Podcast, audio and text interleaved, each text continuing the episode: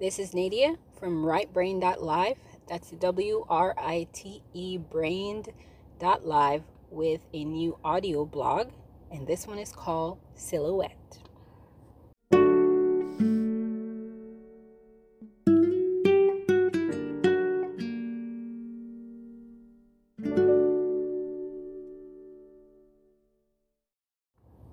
The silhouette, the darkness.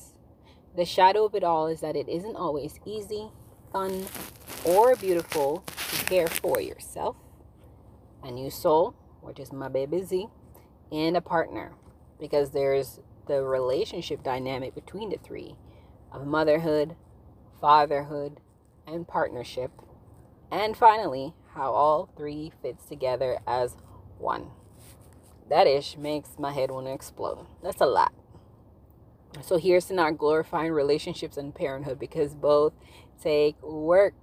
And I feel like people are probably not out here giving you the details of what that work looks like because it doesn't feel great to broadcast the flaws of your relationship or your parenthood.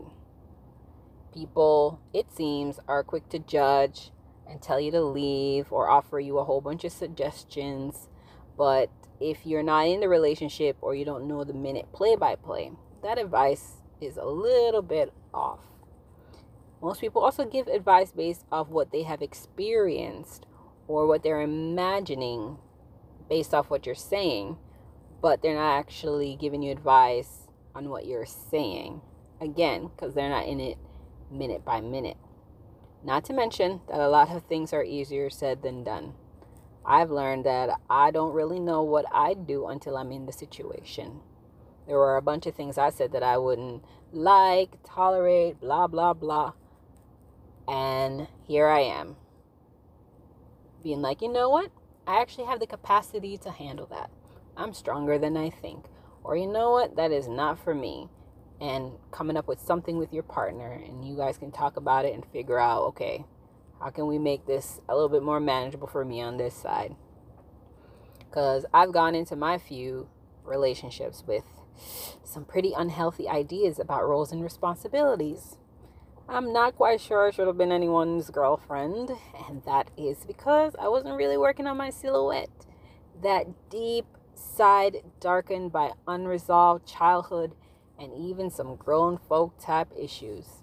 I was and still sometimes default to a victim, helpless, imperfect perspective to wiggle out of doing anything about anything. Anyway, I don't always want to work on myself to this day because it sometimes feels like something is and will always be wrong with me. Whoa, is actually victimized me. With that, I must admit it isn't fair to my partner or my son, and worse to myself, to be acting like this. My number one relationship advice is to actively work on yourself before getting into one. Find your sore spots, dark spot, childhood traumas, shade, all of that, and try your best not to hide from it. If you don't want to check your shade and your ish, I am literally and figuratively or figuratively begging you not to engage in a relationship because that partnership that you're going to be building, that person you're going to be claiming to love, they're going to become collateral damage in you not figuring out your stuff. You know, motherhood has taught me I don't need to earn love, though I still sometimes act like I have to prove myself worthy. One of them childhood things is ingrained in my personality under a couple of scabby layers. But by simply existing, you are deserving. I'm not going to ask my newborn to earn my love. So why should you have to? Because you made a few mistakes, that means love is suddenly gone? Because there's nothing my son could do that will ever stop my love. And love in this context is not to be confused with enabling toxicity. Any love you can lose was always conditional. All right, so I am by no means an expert not even an expert in myself, and I've been around, you know, like three decades because I still make mistakes as of today. But part of my healing is to share and be more vulnerable. So that's why I'm here. For me at this point, vulnerability is talking about my insecurities and reminding myself of my imperfections and not to shame myself, but to humilify. I'm very smart, but I lack applying knowledge that becomes solidified wisdom. Therefore, I get trapped in a cycle of victim. I'm perfect. I know it all. It's freeing to put it out there to say, This is my mess. Still want to be homies?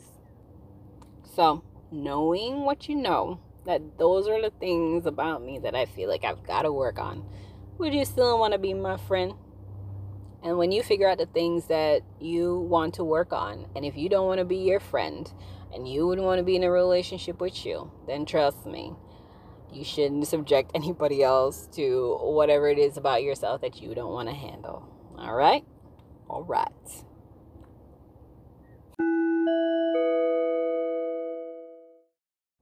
I want to end this podcast with a big shout out and thank you to my open hearted partner who does not need to help me with any of this but he does umpteenth frustrating times. And I like our relationship dynamic because I help him out with certain things, he helps me out with certain things.